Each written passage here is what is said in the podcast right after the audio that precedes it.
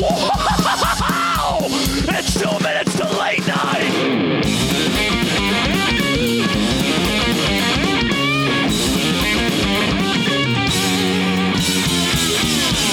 All right, what's up, kitty litter hot pockets? Welcome to Pod Minutes to Cast Night. It's the two minutes to late night podcast where we listen to albums that most people don't like, uh, and we try to find something nice about them. You're here with most of the two minutes to late night writers' room. Hi, it's me, America's sweetheart, Katie Rose Leon. Welcome to my home. I have fresh baked cookies and booze here. I did not put on pants though. Thank you. Hey, what's up? This is Drew Kaufman, um, and I went for a hike yesterday, but I didn't talk about it on social media. So, did I really go for a hike? No, you didn't. No. Yeah. Does You podcast didn't. count? Mm, you need a selfie by the canyon. And I'm Kat Jones, and I'm not part of the writer's room, and I'm Jordan's roommate, but we're shockingly not in our apartment this time. So No. here we are. We're, we're in Katie's uh, little habitat right now that had that is just full of habitat. it's full of Habitat's a good word because behind you are a bunch of guinea pigs. yeah exactly Uh, it's a hedgehog. Oh, I'm sorry. yeah Yes, welcome Forgive to Hot Topic Regional Headquarters. Hot topic. Incredible. So glad you guys are here for this HR training because we've been having problems. You kids are not horny enough. We need to talk. I told you, you gotta stay horny and stop stealing AFI t-shirts for your polycule, okay? Katie suddenly does not like corporate theft. What the fuck? And this week, since Jeremy is out uh, on his honeymoon, uh, filling in as a human hot take, please welcome from the drummer from Old Man Gloom. You're like a Danzig Beyonce. You have one name, Santos. That isn't true. Also, there's a lot of not true things that just happen. Katie is wearing pants, but I want to know if there are cookies. Is that true? Uh, I ate all the cookies. These are leggings. Touche. Yeah. Uh, welcome, Santos. This is your first podcast, My first right? podcast ever, and uh, yeah, I'm gonna need some breathing room here because I'm gonna really get into it. Okay.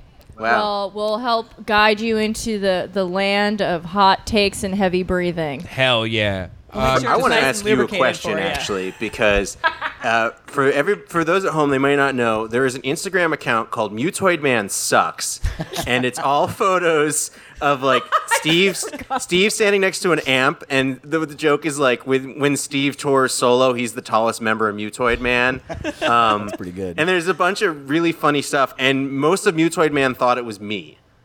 Are you Mutoid Man Sucks? No, I'm not, and I didn't actually. I I knew about that a while ago, but I haven't checked it in a long time. There's also same picture of Santos every day. I think it's the same person. they like took a picture of me eating a burrito bowl and then zoomed in on it forever, and then zoomed back out and zoomed in and wrote kind of you know funny, shitty things about me. Uh, I think it's the same person, but I don't know. This It- feels like- neither of them are me. This feels Yeah. like a real like Brooklyn metal gossip girl moment. Yeah. that's like, exactly what it is. We're gonna I'm gonna start a true crime podcast spin off of Pod Minutes where I get down to who is Mutoid Man Sucks. Yeah, exactly. Yeah. They Rip thought it someone's was mask off. everyone uh, that's been a part of the show. They thought it was me. They thought it was Drew. They thought it was Katie for a minute, Yeah. probably. Yeah. So they went through all the people, including me, of like, well, this person's shitty and likes attention, and, and likes also likes metal. It must be them. I can't believe it's your first podcast and you know what it's all about. Yeah, I get it. But more importantly, Santos, you are in charge of the Old Man Gloom Facebook, which is arguably the greatest Facebook in all of metal. It doesn't feel arguable to me, but yes. Okay, it's undoubtedly the best. How Thank did you. that how did that happen? Uh, well, one day after Old Man Gloom had had Facebook for a long time, Aaron was like, "This is really boring. Will you please do what you do on it?" And he gave me the he made me an administrator, and from that day forward, it was just me making fun of metal. It's amazing. So it's like Thank you for that. Thank you for making all of our lives better. Yeah. Well, and making my bandmates' lives worse. At the same time. Yeah, this year has been the lead up to Roadburn. I don't know if you guys saw that thing, but I really fucked up the worst that I've. I mean, I've done a lot of shitty things on that Facebook, but the Roadburn thing was the worst. Where, in case you don't know, I made. I thought it would be a good idea to announce Roadburn by making fake text message conversations with people that were curating Roadburn. So I made.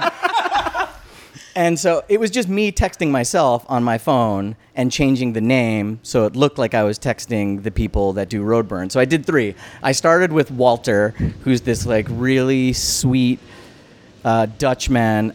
I think the Rough Riders are outside. We're Yeah, gonna have to sorry pause for a about Yeah, minute. hold on. Wait, let's wait for the for these Batman villains to finish Uh, going by. My experience with this is it actually might last a very long time. yeah, it, it, it is one of those things where you're on the street and you see this happening. You're like, it is the video. And then you're like, wait, there's a four wheeler, and there's a six year old riding a um, dirt bike. This is amazing. And they're all doing wheelies at the same time. yeah, wait a minute. There's an actual motorcycle from Spider-Man Three. And why does everybody like this? Uh, so, Walter from Roadburn, he's this really sweet, you know, man who does this festival that everybody loves, and he's got these eclectic tastes, and he is really like super inspired and tries to make it really diverse and eclectic and all that. And of course, being a fucking blood sucking vampire, I'm like, oh yeah, I have to go after this guy. So I did him first, and I did this whole conversation between me and him, and it was all just kind of making fun of him being Dutch. And I put that, I, I put that out in the world, and it went pretty well. And even he thought it was funny, and it was so ridiculous. I'm like, oh, everybody knows this isn't real.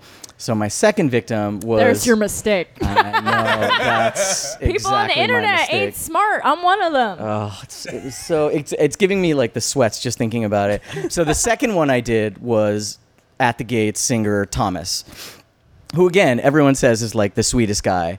I made this fake text conversation with this guy I've never met, never talked to, and it was me basically being like, "Hey man, Old Man Gloom really wants to play Roadburn," and it was him being like, "Who the fuck are you? I don't know who you are." Uh, basically the, the crux is like Peter Steele's dick is bigger than your band. And then the whole conversation goes back and forth, mostly about Peter Steele's dick and him being mean to me. And I sent that out on the internet. And so I'm at work. I, at the time, I was working on Broad City, and so I work on a movie set. So like I I put my phone away because you can't have phones out and blowing takes and all that stuff. So I send this shit out into the world. I put my phone away. I look at my phone like 45 minutes later. I've got 10 emails. I've got 15 phone calls. I've got text messages from my bandmates being like, "What did you do?" I've got emails from the Roadburn people being like, "What did you do?" At Thomas is on his honeymoon in Mexico, and he's getting calls from metal publications and his friends being like, "Why are you being such a dick to Old Man Gloom?" and this dude is like on his fucking honeymoon in Mexico, having to deal with my bullshit. And yeah, that's pretty fucked up. it was really a big misstep. I thought that nobody on earth would think it was real. Like. You've never been a woman on the internet. I have not. I have not. It was People will believe what they want to believe. yes. Well, look on the bright side. At least you didn't shit on Tool. Well, Drew, the cancel book has been written on you. Open and shut case, baby. the next day, I was going to send one, another one out. The third climax was going to be me and Matt Pike. and the only thing that saved me from getting punched in the face by Matt Pike is Thomas freaking out and me having to apologize on the internet, or else I would have sent that Matt Pike one out and it would have gone really, really, really. Okay, bad. I think Just Matt Pike us losing a toe Hilarious. kept you from getting punched by Matt Pike. Also, yeah. yeah. But just between us girls, what was the Matt Pike one gonna be? it was going to be all about lizard people and him it was going to be all about how he believes that the that they're actually because they headlined both nights he was going to be telling me you can have our spot because we're canceling because Burn is all lizard people and we're not fucking playing so that was going to be the gist of that one and i've learned since then that the whole lizard people thing is uh, they don't find it funny and we're not Who doesn't supposed to find talk it funny? about The it. lizard people? well, yeah, they have a terrible sense of humor, no- notoriously Think it's lizard real. people. They also aren't big fan of Jews. Wait, I'm sorry. Are Jews not lizard people? I mean, generally speaking, We're people turtle who people. believe in Question. lizard people are widely anti-Semitic. Yeah, something about being cold blooded and matzo ball soup doesn't mix. also, you had a. Did you have a singles mixer at uh, Roadburn? Yeah, that was another thing that I, I joked a lot. So the year before, I think Mutoid Man and Wear Your Wounds and one of Aaron Turner's many bands were all there. and I wasn't, so I decided to make my presence known by not being there, and I like made basically a fake comedy night at Roadburn and put made a you know made a listing for it, and there was also a margaritas mixer and. I hammered it home so hard that the one of the women that works at Roadburn was like, "Why don't you just do your stupid fucking margarita mixer this year?" And so I actually had a margarita singles mixer, and it was successful and weird, and mostly just people standing around staring at me, waiting for me to say something. And nobody got laid, nobody made out, nobody mixed. Uh, it, was, a metal show. it was pretty How was it disappointing. suc- yeah. Yeah, I was How like, was how a mixer successful? successful if nobody mixed? exactly. Well, it was successful in that I did it, and it got l- in it got slightly less weird, like 40 minutes in, and people just stopped staring at me and got drunk, and so That's fair. Yeah, Well, shit. I mean, that's how we talk about our shows. Like, well, we did it. Yeah, You know, I mean- we have a show because we made it. yeah. It's 90 percent of the battle, right? Yeah. Just like making something exist. When we Yes. shot the Walter episode, that couple made out. Like they, there were people making out after the shoot. I thought yeah, that was awesome. they were, but they were like that the whole time. I was, I had to tell them to get out of the fucking shot like four times. like, I'm not Why, here Katie? to That's wait. good content. Oh God, no. So your show was more successful in getting somebody made out with than my margarita singles mixer. Yes. Kat, do you want to talk? What did you listen to this week? I totally forgot that this is a segment of the show because I've been absent for like two weeks. I was alone a lot this week, and so I listened to a ton of stuff. And yet, for some reason, right now, I can't think of a single thing except for today. I listened to a lot of Mark Lanegan because Hell I yeah. always love to listen to Yeah. Mark Lanegan. He's amazing. Yeah. Hell yeah. Do you have certain things you like to listen to when you don't feel well that are like comforting to you? Uh, Peaches. Oh, hell yeah. Hell I yeah. Peaches love- will always make me feel better. Peaches and Foreigner will always, no matter Hell what, make yeah. me What a feel awesome. combination. I love that. It's just sleazy Kat, party music. How are we not best friends? what did you listen to, Katie? Well, uh, me and Jordan uh, went to our, our apartment in St. Vitus last night, and I uh, uh, we uh, I had never seen our uh, friend of the show band before, Mutant Scum. Yeah. and they were like fucking sick. Uh, they're really good. They're mutants that are hairy and have scary monster faces. Yeah. And I'm not even joking. You can look at pictures on my Instagram. Uh, and it was really fucking sick. I, you know, it's always great when you just go into a show and know nothing about a band, and you're like, this is just fucking delightful. Costumes help. The costumes are really cool. I they love- have like crazy ghillie suits. You guys It's will also- be unsurprised that uh, I loved costume bands growing up. like, I just fucking love that shit. I Yeah, love the dude. Locust. Give it to me. I don't care. The Locust, great. the Aquabats. yeah. Uh, what's the not GWAR band? Green Jello, were they in costumes? no, they were Maybe. cartoons. I'm sorry. Um, Lordi. That's oh, it's- shit. Lordi. I forgot all about them. Yeah. Hi, Drew. Do you want to talk Hey, about man. what song you uh, you listened to this week, or so- something that you liked this week? Oh yeah, hey, what's up? Resident meathead Drew here with the Hardcore Report. Uh, it's a sunny 87 degrees, and I went to the gym listening to Candy, which is a really fucking cool band. Beatdown Um, report. The beat Super Down. beat down. Um, so I also listened to Mouth Breather. And they're awesome, and they're really heavy, and they have a their album is called Doll Meat, which is the fucking freakiest name I've ever heard. It's a good time. And they have a song called Milk Shit Dirt, so you know what you're getting. Fuck yeah. That sounds like uh, something we've called the audience at the beginning of the show. What's up, Milk shit dirt. shit dirts? Milk Shit Dirt is what I get at the uh, Van Leeuwen.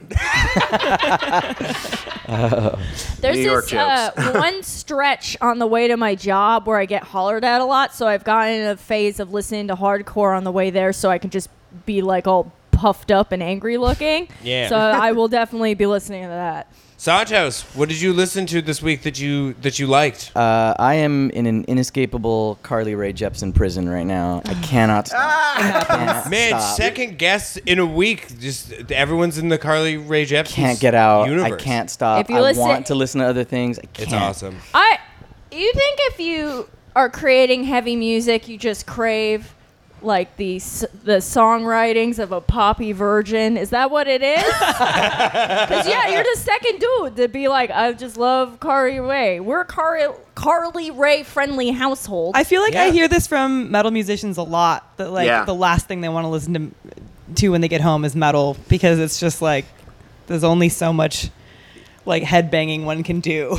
I get it. I listen to mostly Robyn and Cher when we're not doing this. And I just said I Oh. listen to Peaches and Foreigner because I have Yeah. to listen to metal at my job constantly. So Yes. yeah. yeah. All great. Yeah, I mean, she's le- legit though. She's a really amazing songwriter, and I it's like hit after hit after hit. I can't get enough. What about you, Jorby? Uh, I I kind of I also was going down just like uh like a Danzig history hole, and I was like doing uh, I always forget how much I love like Joey Castillo because he's such a he's such a cool drummer, uh, and he's been in everything. And I found out I did he had a band with uh with Todd Youth. And uh, John Joseph of the Cro-Mags called Blood Clot. And It's great. Awesome. That sounds like- sick. it sounds like exactly what the name of that Yeah, band I would was be. Like, I can already hear it. How did nobody take blood clot before then? Yeah. I know. yeah, that's pretty crazy. It's like- shocking. There, are- there are bands like that where like the, it, it's like it's a new band and they have a name and you're like, how were they the first one? like to be called Candy. that? Is Candy a new band? I mean, to be Yeah. fair, I think a lot of times there are other bands. It's just if you have the most successful version of that, you get to like claim that shit uh, mountain. You know what I mean? steamroll it. Yeah. Yeah. Yeah. That's why we got to to like bands that ha- are like full sentences. But I think that's kind of fucking cool though, because like you could probably right now start a really awesome hardcore band called Bruce Springsteen and get away with it. as long as you're really heavy, I think that's fucking actually awesome. not a bad idea. I was about to say, I would like, listen to that for Who's sure. doing that though? Yeah, with no irony, just like, hey, what's up, motherfuckers? We're Bruce Springsteen from New Brunswick, New Jersey. Kick your friends. You just put the V instead of the U, and then you're good. Right? Yes, yes. Yeah. we recorded this album on the Path Train. All right. Speaking of New Jersey, let's go. get into this. For those who don't uh, know, I, and if you're listening to this podcast and don't know, what are you doing? What's wrong? Are you sick? Megadeth uh, is off the Psycho Vegas lineup for obvious reasons. Poor, poor David is sick. We'll make fun of you when you're healthier. Um, I'll, I'll push right through. I don't care. not. We can't retroactively take back all the imitations of him. That's Yeah. all. the only person that could replace uh, Dave Mustaine at a music festival is Danzig. The original Misfits are playing Psycho Vegas. Uh, I'm uh, I'm gonna have a heart attack uh, about it. I will cry probably. I'm so excited. We're all excited. What do you We thi- are what do you- invited somewhere that the Misfits are playing. I think that is the coolest thing in the fucking world. How did that do you- happen? I mean, like we shouldn't be allowed. well, we were there f- uh, like already, I so know. I think it's We did it. We did that sneaky thing where you just wait. You're like you help it bring the amp in, and then you're just hang around. yeah, hundred percent. We're we're a bunch of fake roadies. How are you How are you feeling about it? Uh, Santos? well, so when we first found out that about we were playing Psycho, they we we were told by our booking agent we're playing, and maybe I shouldn't be saying this, but who cares? We're we're playing the main stage right before Carcass. That to me was like, holy fuck! Yeah. like, thirteen year old me would lose his goddamn mind That's if he knew. cool. It- I- it's like I can't play it cool because it's too awesome. Yeah. So then we found out later that Megadeth was playing. We thought it was going to be Slayer, but that apparently was not the case. It was Megadeth, and Aaron from Old Man Gloom is a huge Megadeth fan, like Megadeth obsessed. So he was really stoked, and we actually shared like really uh, sweet, not shitty text messages, which is rare for us. About like he's like, who who would have thought that this our stupid monkey band would be opening for Carcass and Megadeth, and we were like both pretty emotional about it. And then you know Dave dropped off, and this morning when I saw the Misfits thing, I was like, fucking a, like teenage me could not have picked a better lineup. So I'm really really stoked because I Yeah. was I've been Danzig obsessed. I bought Danzig one the day it came out in 1988. Like waited at the record store and bought it the day it came out. I've been Danzig obsessed since as long as I can remember. That's awesome. Yeah, I, w- I, I, that, I probably would have done that. Like, just reached through my mom's belly button Yeah, and dropped Yeah. twelve dollars on the counter. um, It was really like nine dollars back then. that's a good segue into just the the series. This uh, for the month of July, we're doing a series on the podcast called Dirty Black Summer. We're gonna listen. Oh, in support. That was Oh, supportive. I can't tell if there are if the arms are s- stop it. They're usually stop it, but in this point it was like. "Brr, brr, brr, brr, brr." I That was, was- searching my brain and like, are there dog sounds on the song "Dirty Black Summer"? Is there? Uh, Katie That's has the barked Danzig just- watchdog, which just notifies that he's around. Could be bad, could be good, depends on what you've done. It's it's how we uh, originally did the weather segment. a Oh, dog told it. We okay. were like, okay, great. For me and Drew, it, like Danzig is my favorite uh, mus- musician. Just it like celebrity in the entire world. I love him. I love every uh, like band he's had. Um, but I know that I think this goes for Drew as well. Like uh, and most and just everyone on the podcast that we have not listened past Danzig three. I feel like I knew some dark things were happening. I think I I um, Drew, why did you never listen past Danzig three? Okay, so uh, was that a motorcycle? It was a motorcycle. There's a That, lot. was, that sounded really cool. one lone summer. Rough Rider that couldn't catch up. It's summer in Bushwick. We just gotta. Hell yeah. Might be DMX. Yeah, Probably. you just got you just got like uh, crop dusted by a by a barber. Um,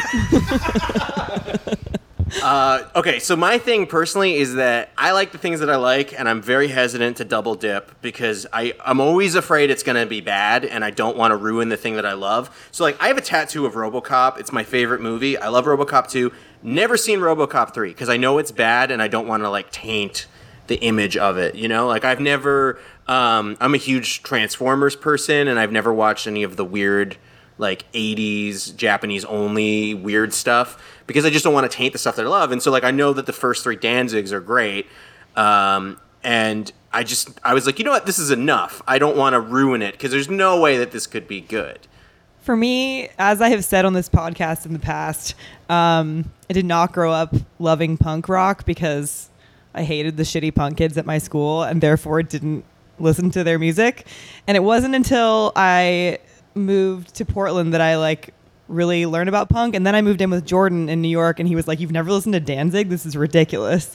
So because of Jordan, I've like dived into the Misfits and Danzig, but I'm my knowledge of them is very young, and um, so I will not be.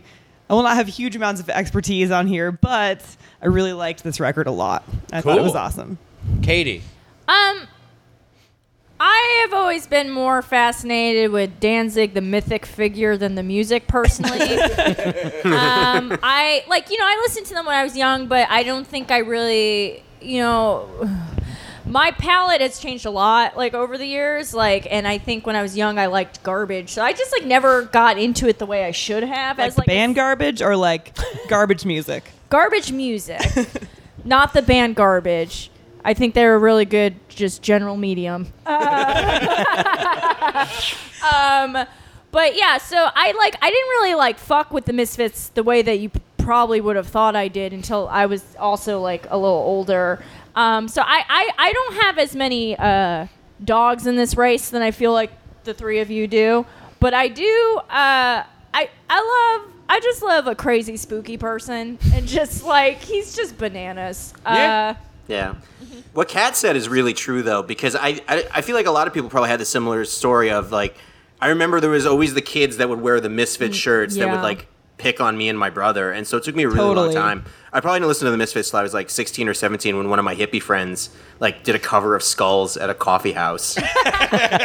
Yeah, when Jordan first played that, or played, I don't know if you played Danzig or the Misfits for me first, and I was like, this doesn't sound like shitty punk at all. This is amazing. This is just like rock Yeah. and roll. Why, why have I not listened to this? I was like, my mind was blown. Yeah. Santos, how did you? So you bought the the first Danzig record when it came out, and you like immediately, and you were excited about it.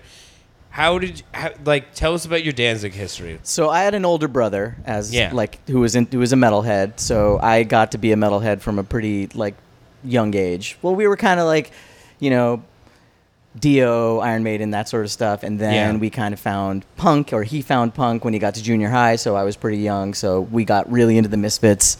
Um, and then he's kind of transitioned from punk into more death metal. So I was also exposed to death metal when that first wave of like earache stuff came out. Um, but the Danzig love was always there. We were always really into the Misfits, and then we got into Samhain, and so then we knew that a Danzig record, a solo album, was coming out.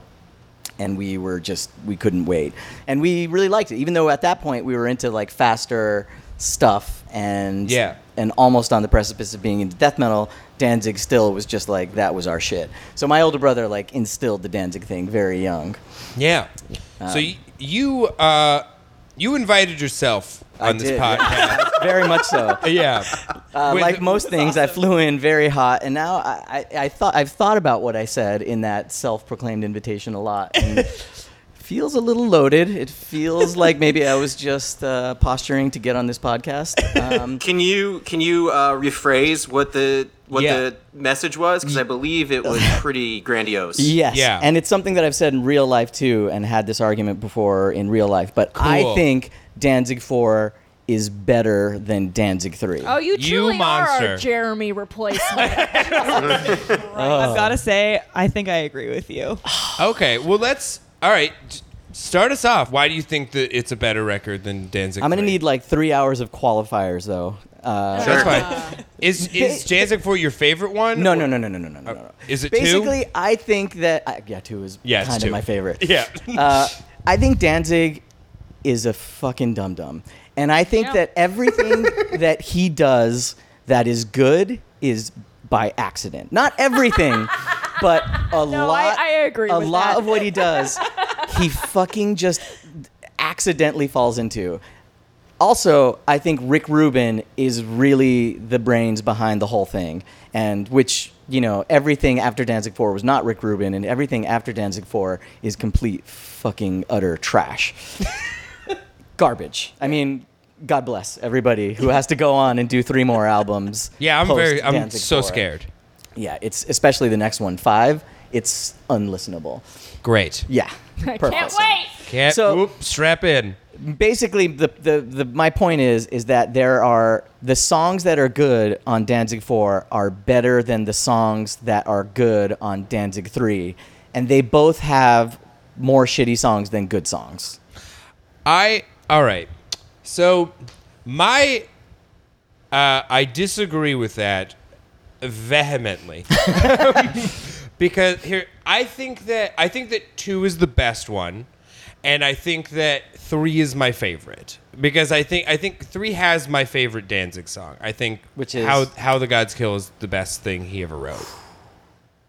So here's here's how I see the evolution of the band is you get you get uh like Danzig one which is Rick Rubin be, being like fire uh fire your drummer get a good guitarist and like Danzig is like I'm gonna I'm keeping my boy Eerie to do this record and like Rick Rubin shapes uh shapes Danzig one from like a Samhain record into being more of like a a rock record and uh like Chuck and John are providing uh, like actual interesting music behind what Danzig is singing about and how he's singing. Totally. Um, and I think that they're uh, it's really fun. I think that they make Danzig two and they have the most fun. Like those ever the most fun songs are on that record. Yeah, that's John Christ's record all the way. Yeah. Oh my God, his solos on that record. He plays. I've said this before in the podcast. Like every solo he does on that record, it's like his guitar turned into a snake, and he's trying to get control of it. Like whoop, oh shit, oh God, here we go.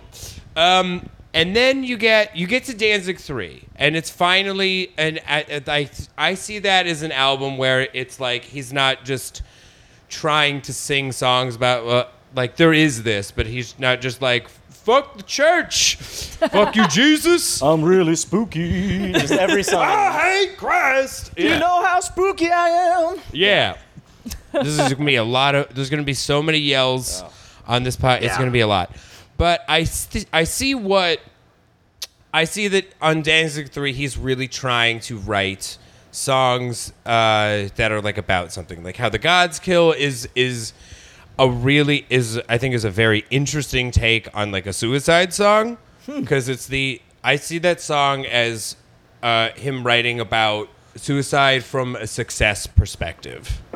You know what I mean? Because that's the whole like, and it turn like the whole question is how the gods kill is like the gods kill you with by making you kill yourself. Like I think that that's sort of what it's about, and it's actually really deep and cool. But that record, and he's do he has a lot of songs like that on that record, uh, but the band is still having like a ton of fun. And then the thing is, after Danzig three, that's when Mother becomes a hit single Right. after you like it's a live remix uh and so it actually propels Danzig to to like to to like mainstream is a song he wrote in the 80s and now people are really looking at him and I feel like when I listen to Danzig 4 I don't think it's a bad record at all, but I see him having abs- he's having almost no fun. He they're trying a lot of stuff that a lot of his con- uh, like are that I think a lot of people do better than him. Right. He there's so many like effects and I don't and, and like uh I think he's like mainstream and he's like feeling the pressure of being up there with like Rob Zombie and like a Trent Reznor and is like trying to be it's it's the next logical step after Danzig 3 but it's just I feel like it's it's just is missing it's missing fun. And I think that's essential for Danzig. I agree that Danzig doesn't know what makes himself good. I think he's Mr. Magooing the fuck around all times. And while I agree that Danzig 3 is way better album, I actually have a counterpoint here. I think he really wanted to make Danzig 4. I think this is the most Danzig album. I think this is Danzig trying. I think this I is agree with that. Danzig being cognizant and he's like, yeah, I want clear vocals. I want to do a, a horny devil ASMR in the middle of this. Yeah. like, I think he, I think the problem here is like he fucking, you know, uh, fucking Jar Jar Binks this shit and got to make all the calls. Yeah, You know, and this I- is this is Danzig unhinged. Like Yeah. he- this album has more than any other album. My favorite Danzig thing, which is when he just screams like Ray Romano stepping on a rusty nail. Yes! He's just Yes. "Ah!" It's great. I love it. It's like real prosciutto hours on this album. Oh my god. Well, the you also have to assume that he's now much richer than he's ever been after Mother was like a mega hit and he's Yeah. playing much bigger venues and he's much more famous now than he's ever been. And so, yeah, with a dum dum like Danzig, he's like, I'm rich, I'm famous, I'm the shit. And so that's probably why he fires his band right after this is made. And he, Yeah. yeah, he probably is just like calling all the shots and Yeah. nobody can edit him, even Rick Rubin, because he's fucking full Danzig that he's never been Danzig before. yeah. Yeah, this is like the start of his like spooky cowboy phase, where he really gets into like what he wants to do, which is like Roy Orbison, Elvis kind of music, and you can tell that he's kind of always wanted to do that. And I, the first time I listened to this album, I was like, this album is fucking horseshit, and then I can't stop listening to it. I love this album. I really love this album. I don't Uh, know if once I like it more than started three, listening to it this but I week, love I could not stop listening to it. Like, I was Four. cannot. You're listening to talking it- about four. yeah. Yeah. Okay. Four, yeah. Yeah, this four. episode is The- about Okay, I just I want to double. But I can tell why people don't like it, and there's a big reason for that, which is that the album starts off with like "Brand New God," awesome, what a fucking awesome jam. song.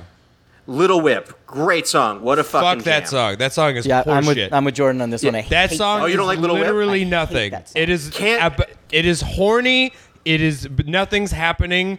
The entire song. It is the most unsexy BDS. He's wrote, written a shit ton of BDSM songs. The most Yeah. boring one he ever wrote. See, I like it. I don't like "Can't Speak." I think that song is horseshit. Oh, love can't speak. I, love love it. Can't Speak Can't too, Really? except for that Love it. distorted vocal part. When he throws the distortion on it, I'm like, yeah, you fuck, you fucking derailed Yeah. it. You- I love See, Can't Speak because it seems like the purest form of Danzig to me. And again, this is me coming into Danzig uh, like I learned about him fully when I was like 30. So, like Yeah. I fully recognize that like I have a lot to learn here, but to me he's always seemed like such a sad boy. yeah. right. Yeah. And Can't Speak is just like him just like putting his heart on his sleeve and just being like little sad man, which is exactly what he is. Can't I look at him I know what Danzig saying. Exactly.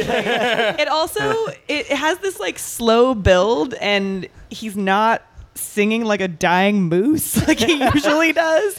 I love it. I That's why I hate it. I want the moose. Well, and Well- it also has a really like the tempo gets all fucked up and it starts rushing at the end. And as a drummer Yeah. with shitty tempo, I'm like, see, doesn't matter, guys. This is a great song. yeah. yeah. I think well, um, my, yeah, my main criticism of this album is the experimental, the parts where they're really experimenting don't work.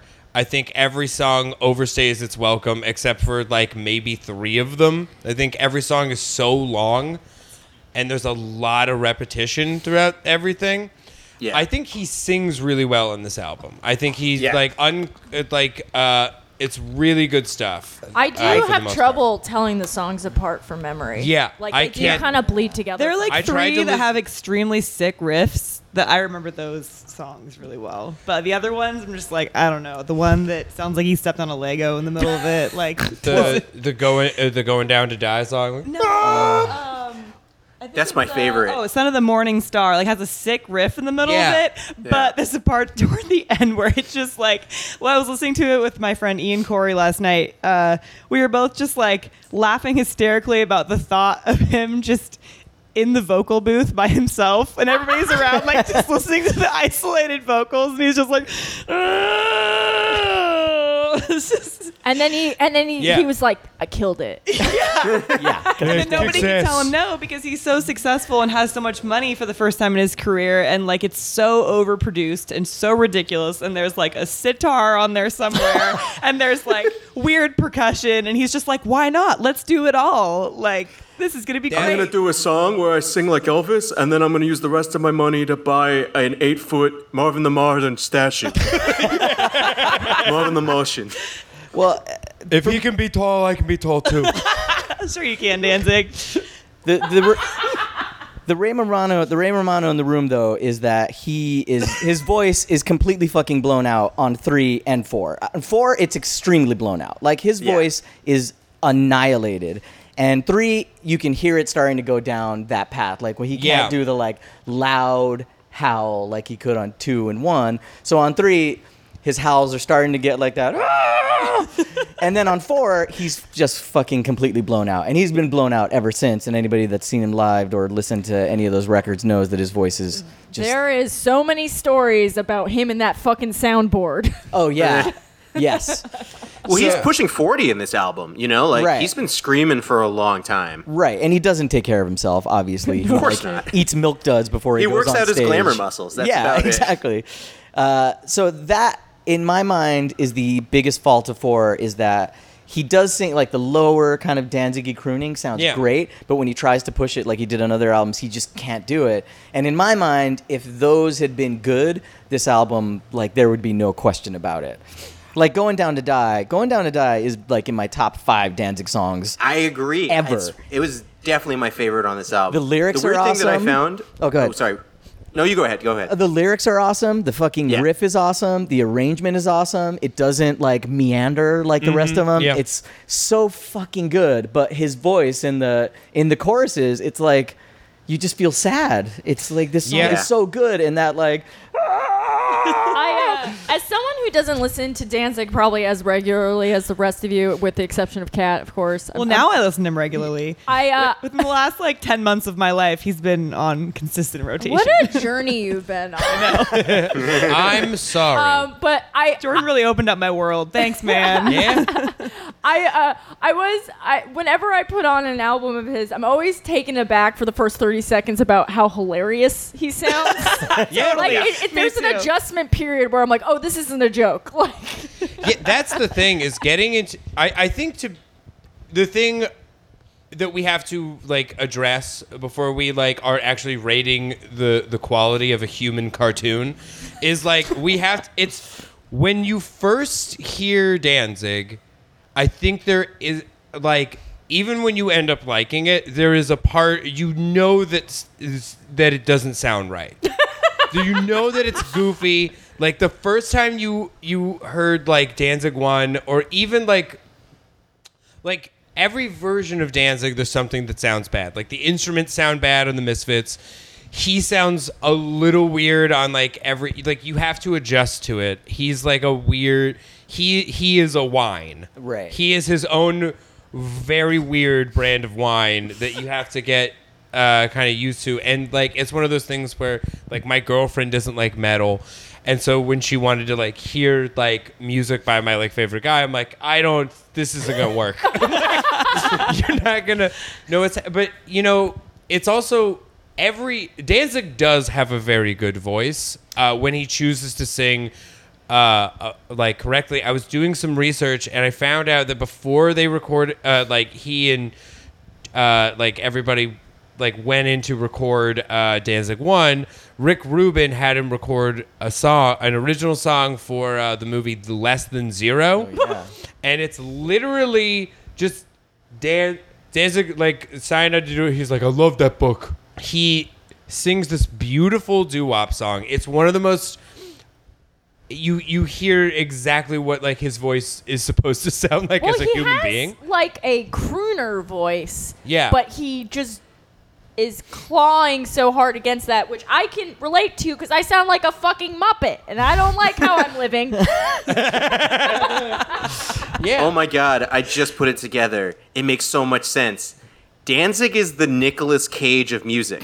Oh Yeah, my totally. God. Oh, they even he could do alike. it well and straight, but it's more fun to see him go off the rails. Hundred That's percent. that's the thing, and that's also why everybody I know who has a Danzig tattoo has a Nicolas Cage uh, throw pillow. Yeah, that's true. Um, That's so but I, real. all It's a right, very we- specific slice of the population that you're friends with. um, uh, Jordan. yeah. Hello. Do you have a Danzig tattoo? Uh, no, I, d- I, uh, but, but I you might would. as well you would if you could.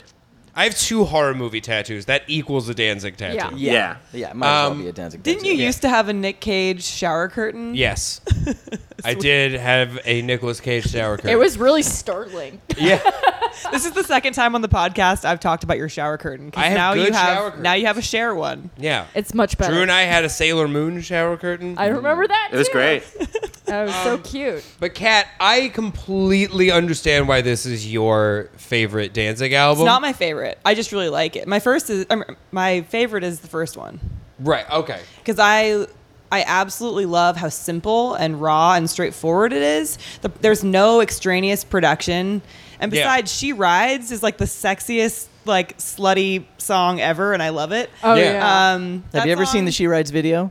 I don't think so. Oh boy. do, I, do I not want to? Will it ruin it for me? Oh me? no, you really, really, really Okay, want to. as soon as we Yeah, go you home, to I'm see gonna. this uh, shit. It is the longest shot of just somebody's butt, just being a butt. For th- that has to exist because it's just like the whole time that drum beat is going on in the song. There's just solely a butt on the It's screen a going like. Yeah, it's pretty cool, right? I It hope just that feel- that woman put that on her resume forever. The uh, That butt. is She ha- so yeah. good. It's just. it it's the entire video actually. It's like that. Thi- it, it's like, am I watching a video or have I been staring at Born in the USA for a couple of minutes? Oh my god! Also the best butt. Jesus Yeah. Christ. Yeah. yeah. But anyway, yeah. So one is my favorite, right. um, and I like four more than I like three. Um, I just think that they're. It's just. It's such a goddamn mess, but it's such a fun mess, and it's so all over the place, and it has like a little bit of everything, and I just think it's just like completely unhinged. Um, but yeah, it's by no my, by no means my Oh, favorite. okay. Um, well, never mind that shit. Uh, I don't. Well, what were I- you gonna say? You, you were gonna say you agree with? I was me gonna about say something. like I I get- just based on what I know that you like because of how gothy and deserty this album is, Mm-hmm. it makes sense that this is like something that you are really interested in. That's that's interesting because when I was listening to it, it kind of reminded me of like the Smashing Pumpkins or something. Like Can't Speak That's has what like I Yeah. was Really? feeling. It's like that's what I meant. Also, by this being like, he, I feel like really wanted to um, get. Danzig, I think, has an inferiority complex while He's also 5'3", being, so yeah. uh, egomaniac. and I think you know w- this came out in 1994.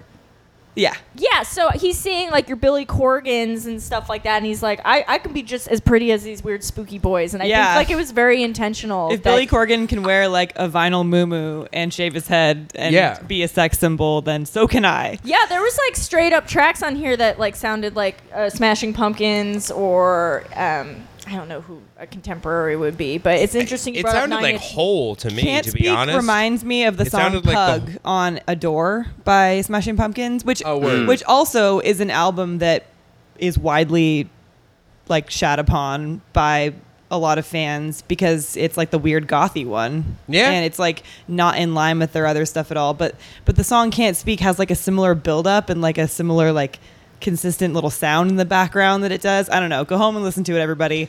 Um, yeah. Yeah. Well, definitely this this sounds like the rest of the records don't sound like production wise the time when they came out. This one fucking sounds like 1994. Yeah. And Yeah. and I'm Front sure back. there was like really intense moments between him and Rick Rubin because Rick Rubin still makes records that sound cool and almost I mean he's made some shitty records too, but for the most part you trust Rick Rubin and I'm sure Danzig was fighting that fight and uh, yeah, the production is maybe the hardest thing on this record because it, it does not sound very good. It sounds very 90s. It's a disaster. Yeah. That was my favorite part about reading the thing is Chuck Biscuits was like, uh, well, the drums sound really good.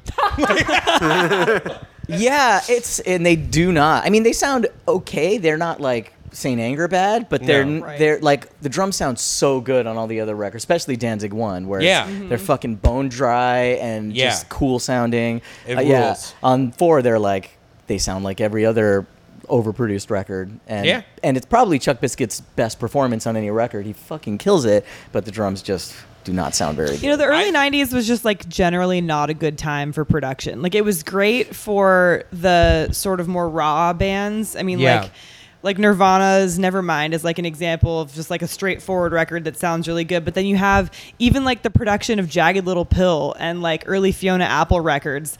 Like if they were recorded today, they would sound completely different. But everybody was just like using these really farty bass tones and like Yeah. everything was just really overproduced and like there's like a keyboard where there shouldn't be. Oh my god, You know, Yeah. so jarring. everybody was obsessed with doing that at the time. So this is almost like toned down compared to what else was coming out.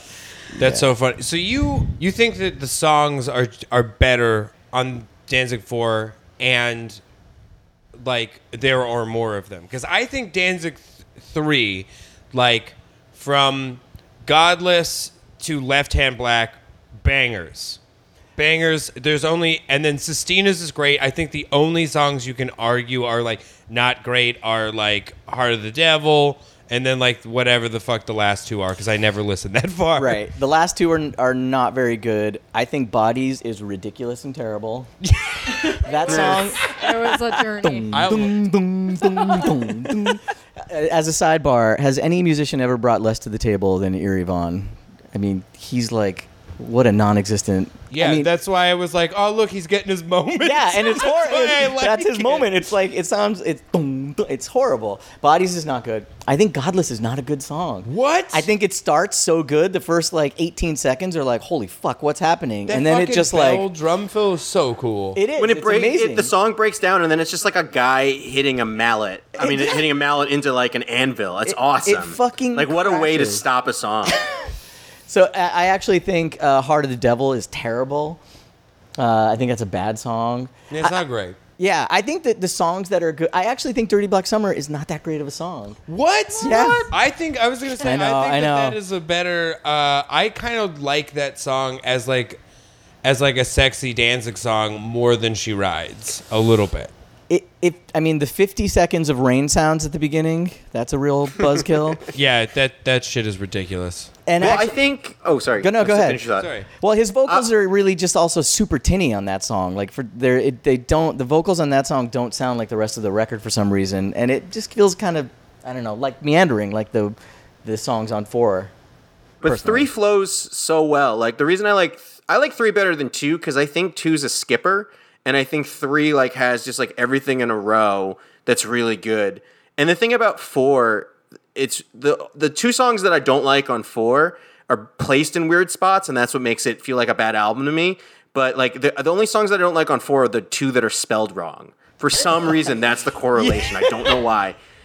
I hate Sadistikal. I really Oh, hate that God. song. Oh, it's God, garbage. it's kind of embarrassing. It's, really awful. Yeah. Absolute trash. I also don't like the Stalker song. I think that song's really No, I don't think it's good yeah, either. I uh, was not into it. I would Yeah. I would challenge anybody here to tell me a good metal song with that fucking rim clappy thing. I don't even know what it is because I've never done it and I'll fucking never do it Yeah. because there's no reason to do it. And the, the fact that like most of that song is that stupid clappy rim shot thing. Ugh.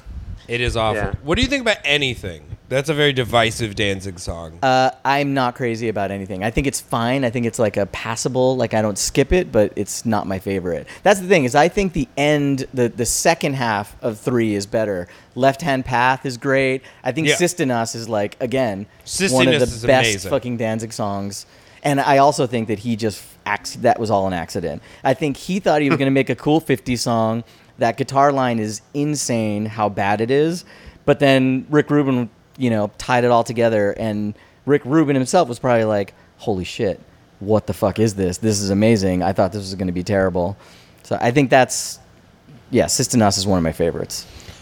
Yeah, I love that song too. I think it follows. Um, here's, I think why I have, uh, I'm more forgiving of like bodies and everything is uh, Danzig three follows the same pattern as Danzig two and Danzig one. Like, there's always, it's like, all right, you got a, oh, uh, like an opening that fucking slaps, and then you got a weird, you got to have the weird bluesy song like. Um, on each record. Like you have uh, like I'm the the one. Bodies is is Danzig 3's version of like I'm the one. So I'm like, all right, you got you got to have like the horny song, which is like the Dirty Black Summer. It just follows the Danzig album rules. So I'm like, this is fine. There's always this one. I don't think that I, I usually like when musicians try a bunch of new things. I'm always I'm usually for that.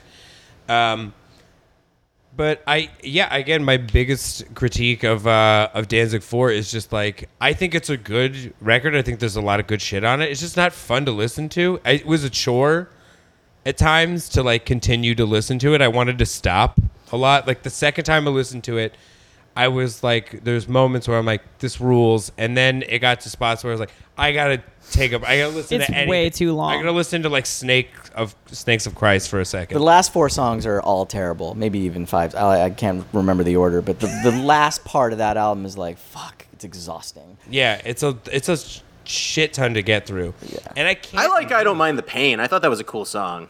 Oh yeah, that that's fine. Yeah, that's not a bad one. Yeah. Before we before we get into like the later of the unlistenable stuff, I think that there's a lot of pressure on Danzig at this point for like that he needs to make albums. And Danzig is very clearly not an album person. like the Misfits, no one likes a Misfits album. There aren't even real Misfits albums until after they become you know, like the the Chuck E. Cheese band in in the nineties. Um, Danzig writes a bunch of good songs and puts them together. Like if you took a you know a little from one, a little from two, a little from three, a little from four, and made like a Danzig legacy set, I guess, which I've seen him do live. Like that's a fucking that's a good album. I think Dan Danzig's uh, Danzig presents David Bowie changes is what I want to hear. You want a greatest hits. You just Yeah, I want a Danzig greatest hits, and he never made it. He should. is this because this is a good idea or because you're 30 now? is this what happens? It's a I bit of both. what happens honestly. with old age? I actually agree with Drew. Like Danzig has individual great songs in him and not an album, and he needs like years in between to figure it out because he's very stupid and it takes a while for the machine to cook up. You know? Yeah. Yeah, and no Danzig Gotta album, reboot every time. no Danzig album in any of his bands are good all the way through. Yep. There's there's turds Correct. on every album he's ever made. Even Danzig one, there's turds. Maybe, maybe there's only like one or two turds. And Danzig Yeah. two, there's like a solid two or three turds. Danzig three becomes Turdsville at the end, and then Turds Danzig is such a funny Yeah, word. turds. Yeah. I shouldn't have said Turdsville turds as many times as I did. Turdsville. It's every you know Danzig is so good at writing an opening song. He sucks at writing the last song. Oh, yeah. Yeah. The biggest crime of like Danzig 3 is that How the Gods Kill isn't the last song. Like how is that not the last song on that thing? It makes sense because Danzig's totally a dude that stays at the party too long. Yeah. you guys doing But it- anything after, or what's yeah, what's going on? But I think it's because Danzig likes the 50s so much. I think he's like, I don't know, let's put like, I have these four songs I like and then hire some Jew to write some more songs for me, I guess. you know? He does like, it is like Rock Around the Clock and like, uh, um, fucking the two other Bill Haley songs and the rest are just bullshit. He's actually working on a covers uh, or an Elvis covers album right now. It's Which gonna is sure. I'm sure it's He's gonna, been working on that his whole life. be yeah. Yeah, he's built a Think career. about it. Danzig. It took Danzig 60 years to direct a film. Think about that. God, I really I'm want to sure see he has it so some bad. I'm so excited. tapes. I've been waiting wait. for that forever.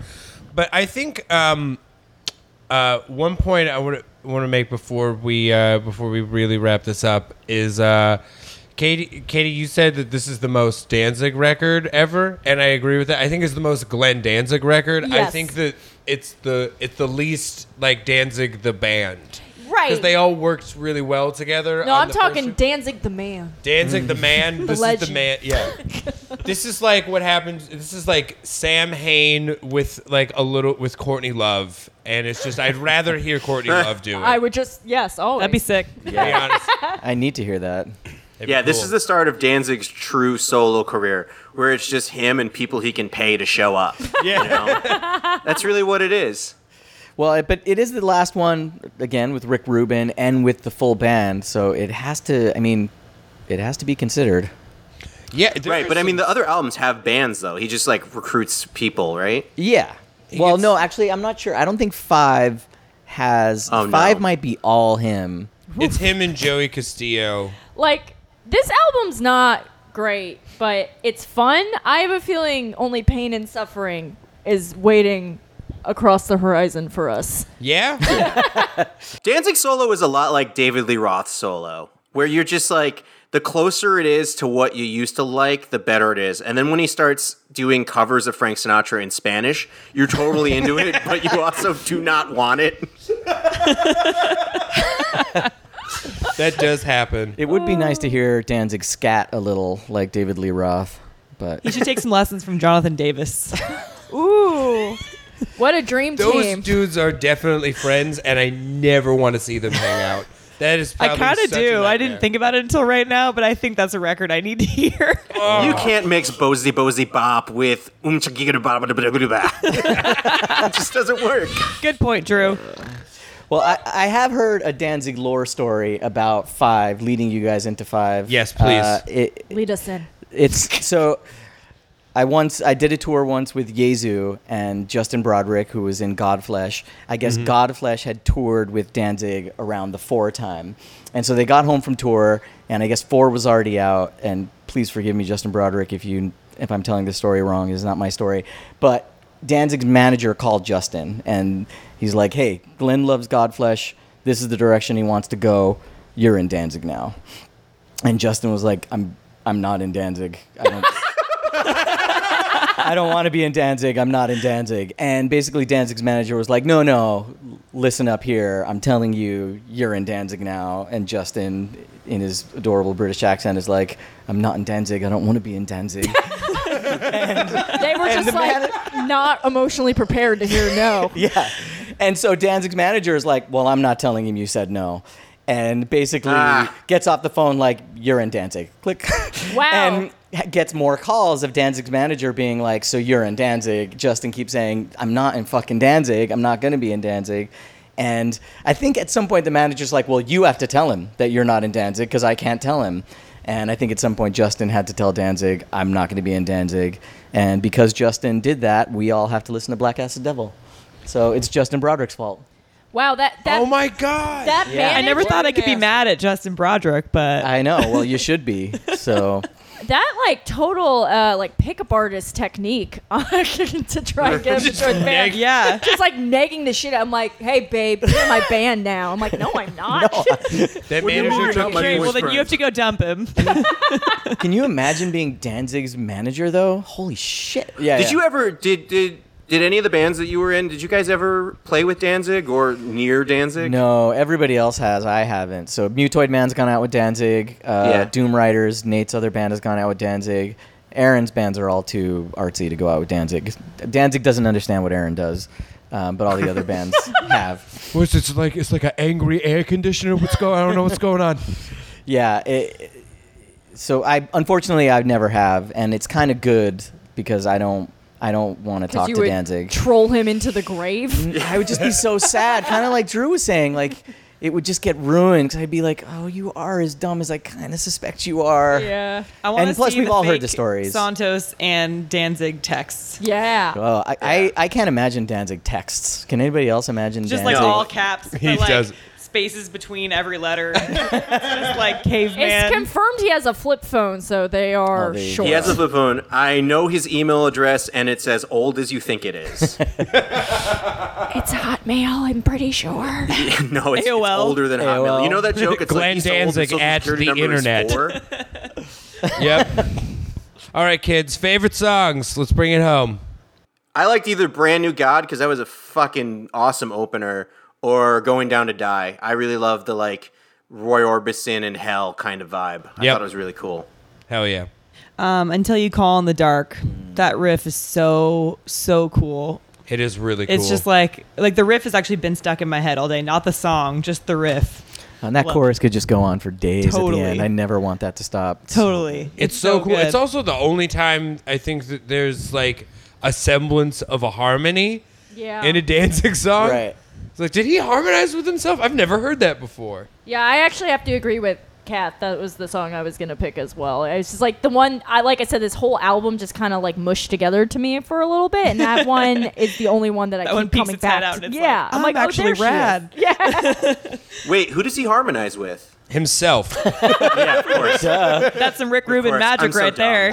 Dumb. yeah. I thought like, wouldn't that be cool if Danzig ever did a song with background singers or something? Like, I think that would be really fucking cool. I want- never do. Maybe on his Elvis album. I think it's on the. I think he has backup singers on that uh, Less Than Zero song. I think you should put like a Leon- Leonard Cohen. You remember like when Leonard Yeah. Cohen did that weird like synth album with the two ladies singing behind him the whole Totally. time? I want Danzig to do that. Like Danzig, a Casio tone, and two overzealous ladies. Danzig. I know great. that's not what you meant, but I would really like to hear Danzig sing Hallelujah. but just like screaming it like, Hallelujah!